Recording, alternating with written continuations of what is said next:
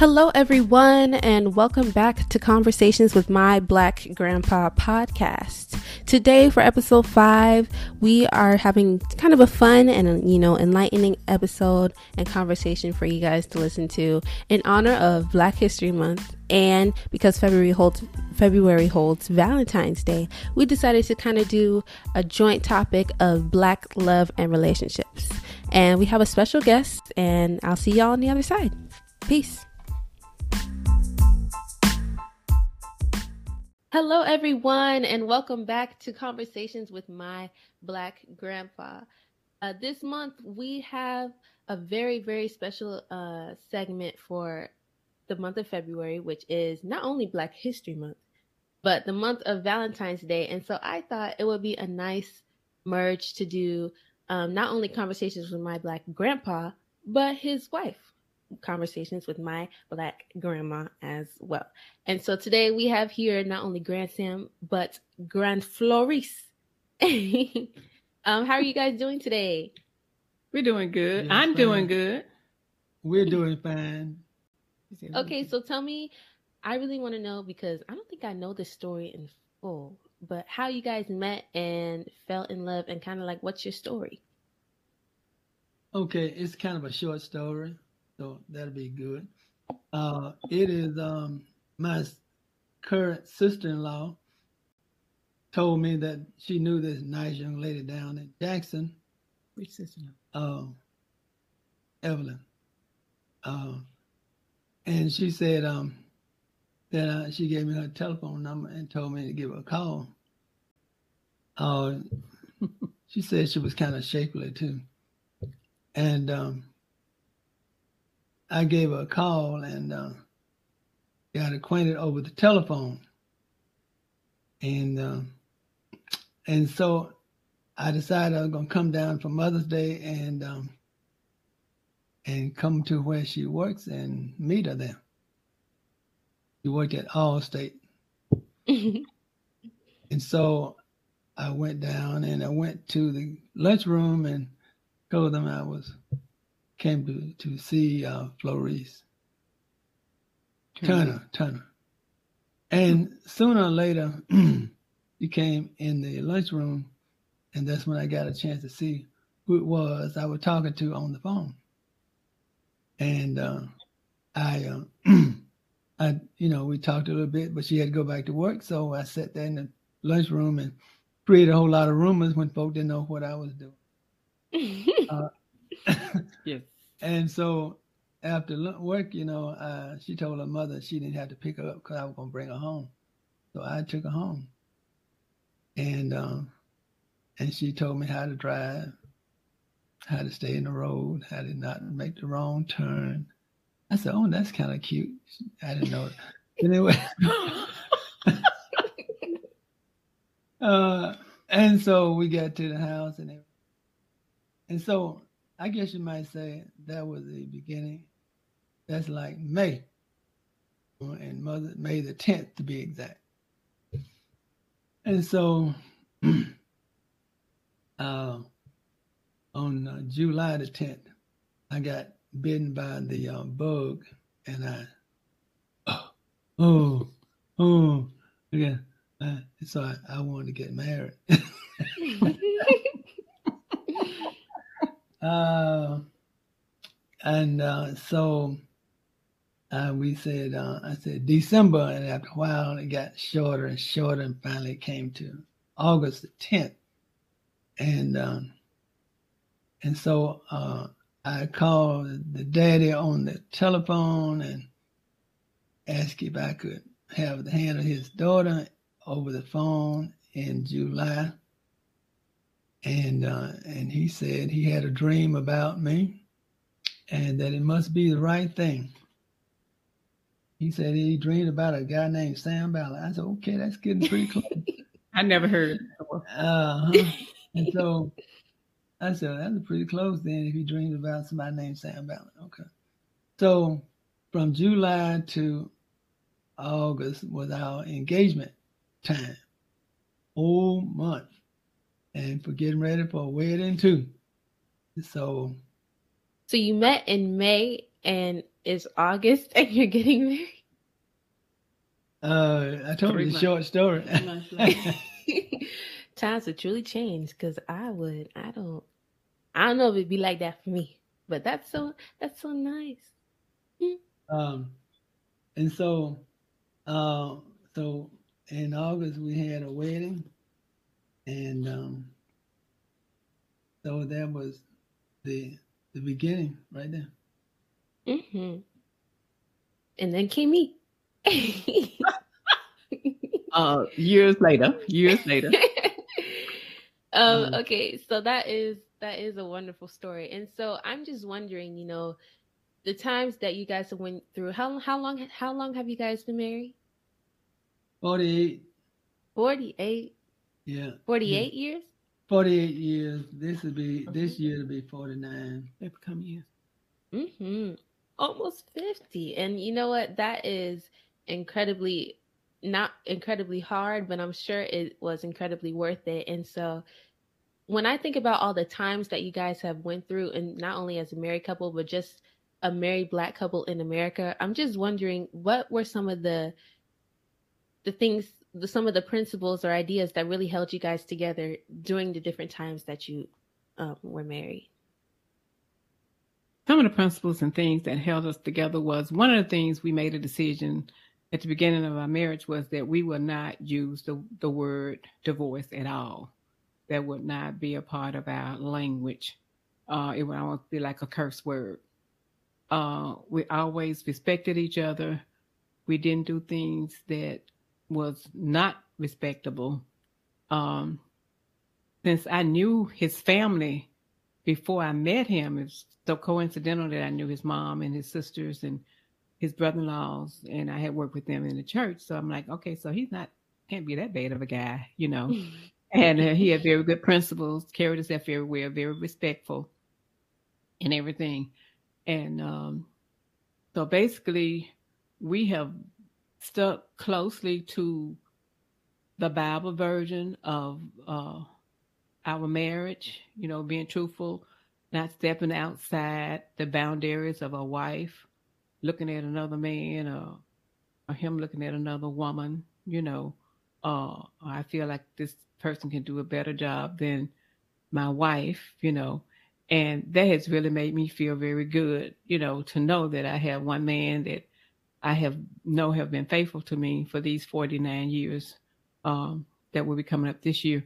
And I have not had to wonder uh, about anything, even with his ministry that he was doing while he was working with his boys. And, and I did have discouragement through church people, and that was very disappointing to know that church people had low standards of their own husbands. Because I feel like if they have low standards of man, they have low one of those. But I've always trusted my husband to the fullest, without a shadow of a doubt. Now, my kind of ministry was the kind that put me in a lot of homes and a lot of these homes, in fact, all of these homes, maybe except maybe one, were single single parent homes or single mother mm-hmm. homes. Mm-hmm. So I do have to say that my wife had to be pretty good at at understanding my kind of work, put me in the house with a lot of single women over time because the boys had mothers.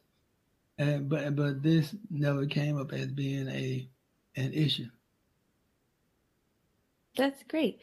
So with with that in mind, what do you think is missing from current marriages today in terms of black marriages? Or do you think that maybe there's a lack in black marriages? Like should there be more? I just want to know you guys' opinions. Well, I I think that first of all, uh, once you get rid of the word divorce, then it kind of changes the game altogether because now it's no longer you know you got to have you know you can't have like like a, a, physical and verbal abuse and stuff like that either. Mm-hmm. But I'm saying you kind of have the the fair play thing where I don't do no harm to you and you don't do no harm to me. Yep. Then then you can shut the back door and don't have no back door, and you have to now live with whatever it be the situation uh, because you got to deal with the fact that it's not going to always be pleasant. And so if you can deal with that and knowing that you got to figure it out and work it out or whatever the case might be, then it kind of leaves you to a point of of knowing that um, that you don't have the option of opting out. I think mm-hmm. once you take the option of opting out, out your creativity kind of kicks in, and you start saying, "Okay, what can I do?" Like that. Mhm. You have anything and, to say, Grandma? Well, I think uh, the missing link in black marriages and relationships right now is principles. Uh, when you drop your standards of life and um, start deciding that checking is the thing, you know, that's a, a wrong start in the very beginning because that's letting you know you don't feel good about yourself, that mm. you can hold yourself long enough to commit to one person and not have to go through all these different things to prove to this one guy, you, I want you, I want, and he might never marry you. You know what I'm saying? He he might just be using you, you know, to your to his advantage. You know, mm-hmm. and and I feel like um, when you live with a person before you get married, you give up your personal standards and your spiritual convictions. And that's one thing you have to have is a spiritual conviction. Uh, I, both of us came into our marriage as saved people. I was saved and he was saved. So I had convictions and he had convictions. And um and when you lose respect for each other, fa- when you lose respect for each other faster, it's hard to get it back and never get it back. You know, it's hard once you once you lose it, it's hard to get it back. You know, it's hard to gain it back, you know. And this might not be the person that you're gonna really supposed to be with for the rest of your life. You have just made a decision that you realize this is not what I want, you know. Mm-hmm. And in other words, don't step in something you you know you can't get out of because once you step in some things you cannot get out of, like talking about. I would say abstinence is probably something that young people don't realize is kind of a critical issue. Uh, you don't have a such thing as moving your relationship to another level. level no, no. Hey, you don't have a thing like that, really. You're not. Um, you don't move it to another level until after you say "I do." Then you move it to another level. Before you say "I do," you uh, you don't have. You're still an individual, and your girlfriend or boyfriend is an individual, and so you don't. You're not together at that point and so uh, sexual abstinence is important uh, for a couple, and uh, and I know that a lot of people don't know that that's important. And no such thing as, as a relationship going to another level where you have uh, where you abandon the abstinence. Mm-hmm. I like um, the point that you made, Grandma, on how people try seeking relationships in order to kind of fill themselves. I remember hearing, I believe, from Myles Munroe about having a relationship where it's like 50 50 isn't always good because you're only giving half of yourself and the other person is only giving half of themselves to try and make a whole. But from what I hear from you guys, you were both your own individual people. You had your own, you were already completely full. And then you came together and then became, you made those two wholes one which is what the Bible says that the two became one. one. So I like that idea as well. I have another question. Ooh, let me get to it. It is um oh so what would you give if somebody is in a struggling marriage today? What do you think are some tips on how to help them get back on track? A good question, of course, is that when people have a struggle, they may have overlooked warning signals along the way. Mm-hmm. For example, if somebody said to a young lady that her boyfriend used to hit her, his old girlfriend, you know, or or or do something along that line, you don't don't ever think of a person being different when they're talking to you They're the mm. same person.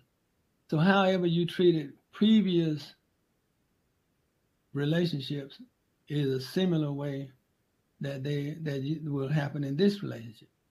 So if, if uh, so, the idea is that sometimes people want to be changers. They want to change people. Well, well, I'm gonna change that person. Can't he's not gonna be he's not gonna be like that with me. Can't I'm gonna change him. I'm gonna change her. Don't ever go into the changing business. It ain't gonna work. To try to change somebody from whatever they were to whatever you think they should be. What do you think about that? Mm-hmm. And also, changing a person is do you really want them to change? You know, but the first thing is uh, uh, when you change a person, uh, and you and you have already made a commitment and you're in a marriage, kind of marriage situation, and you begin off begin you start off being nice, kind, respectful, you know, and then all of a sudden everything began to change, and then you start thinking, now, now what did I did I do something wrong? Am I going in the wrong direction? You know, and one thing you should do is pray. Uh, mm-hmm. Pray about your situation. You know, don't go just jump into something and you don't know what you're jumping into. And one thing, you can't listen to everybody. And if you have problems, I say when you have problems, you will find that you cannot tell everybody your problems. You have to find someone. I said one, not 15. Mm-hmm. one person that you can trust, talk to, and you know whatever you say to that person, it is not going any further than the two of you. And they are and they are helping you. And they are telling you what you need to do. Maybe you need to do something correctly. You know what I'm saying? Mm-hmm. You you know, and and if it's your husband, you know, the Lord have to work with him, you know, to show him his fault, you know. But every everybody is different, you know, and you work out your problems in different ways. Now, with me and my husband, uh, we was talking about something the other day. I can't remember exactly what it was. And we immediately agreed. And we looked at each other and we said, This was an argument. You know, we went for the this is something that people don't usually agree on, like one, two, three. You know, it was not a discussion you know, I'm not saying this always happen, you know, mm-hmm. but you will find out uh when you will with a person and I'm I'm the kind of person I don't do a lot of talking. I'm kind of on the quiet side sometimes. But mm-hmm. but when it comes to sometimes like decisions or stuff, me and him mm-hmm. get to mm-hmm. talking about them and we haven't discussed it and we end up on the same page. And I'm like, okay, so we do think alike. You know, we don't, I don't talk the time, but we think alike when there are times, you know, like I, I give example like raising our kids. We was like on the same page with raising our kids. And, and I'm like, this is supposed to be an argument for some families, kids playing mom and dad against each other, you know, but we was able to manage to know how to do it together it did not cause a conflict uh, between the two of us, you know.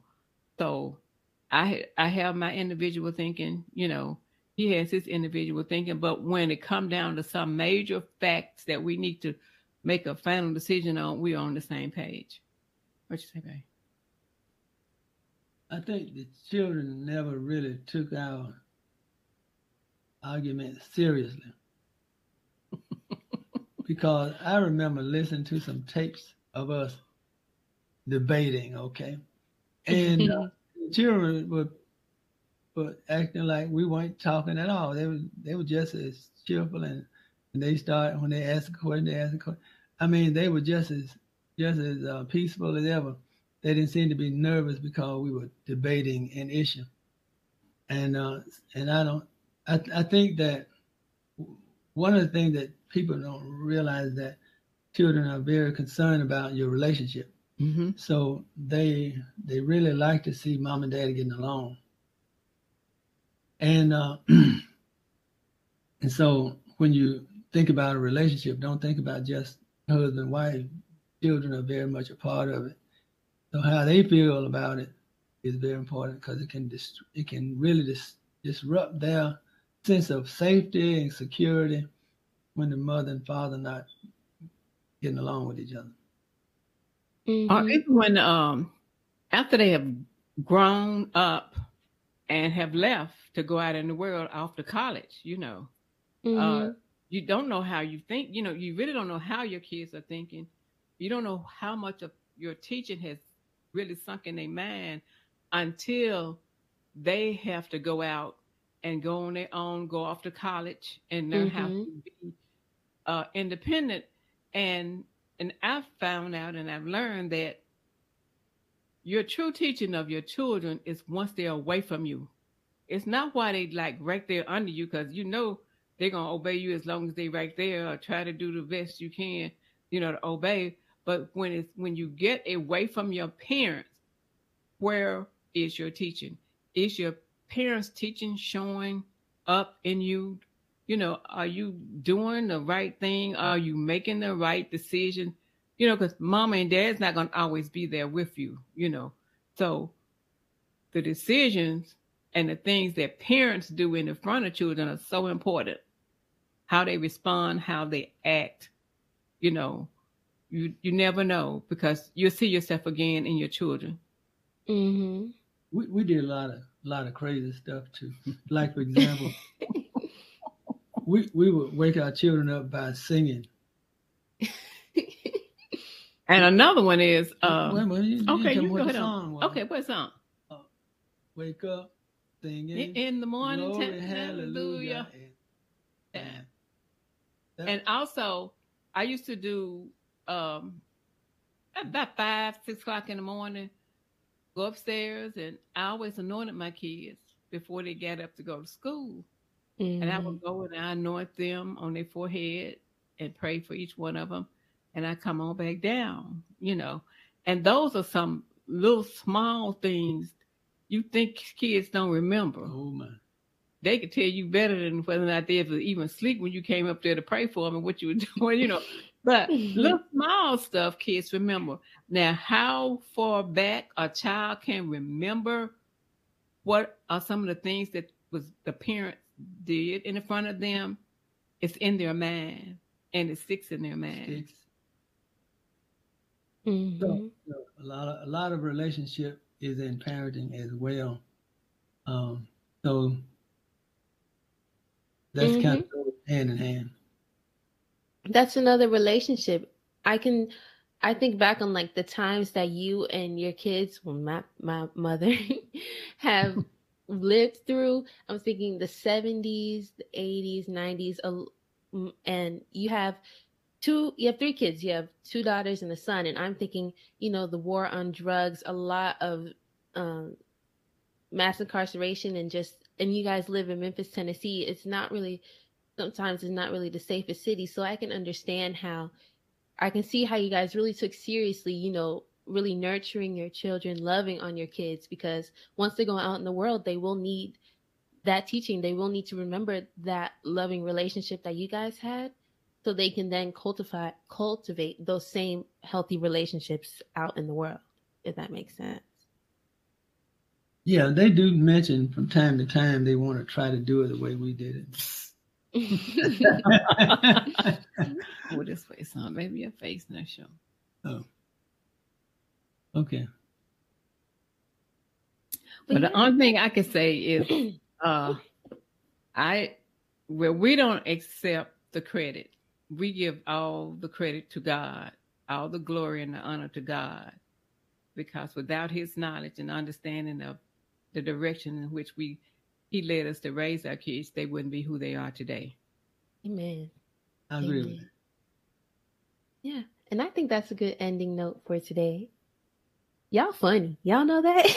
it's always funny. The you, you guys is d- dynamic together. It's like it's like opposites attract. not like complete opposites because you're both very like timid and sweet, but just granddaddy's very stern and grandma she's very soft. And it's nice to see y'all like go together. But I think that'll be all for our discussion today. Right? That's a good ending note. I thank you for having me. Mm-hmm, yeah. No problem. I just want to wish everybody happy Valentine's Day and happy Black History Month. Yeah. Amen. All right. All way right. to go. Love.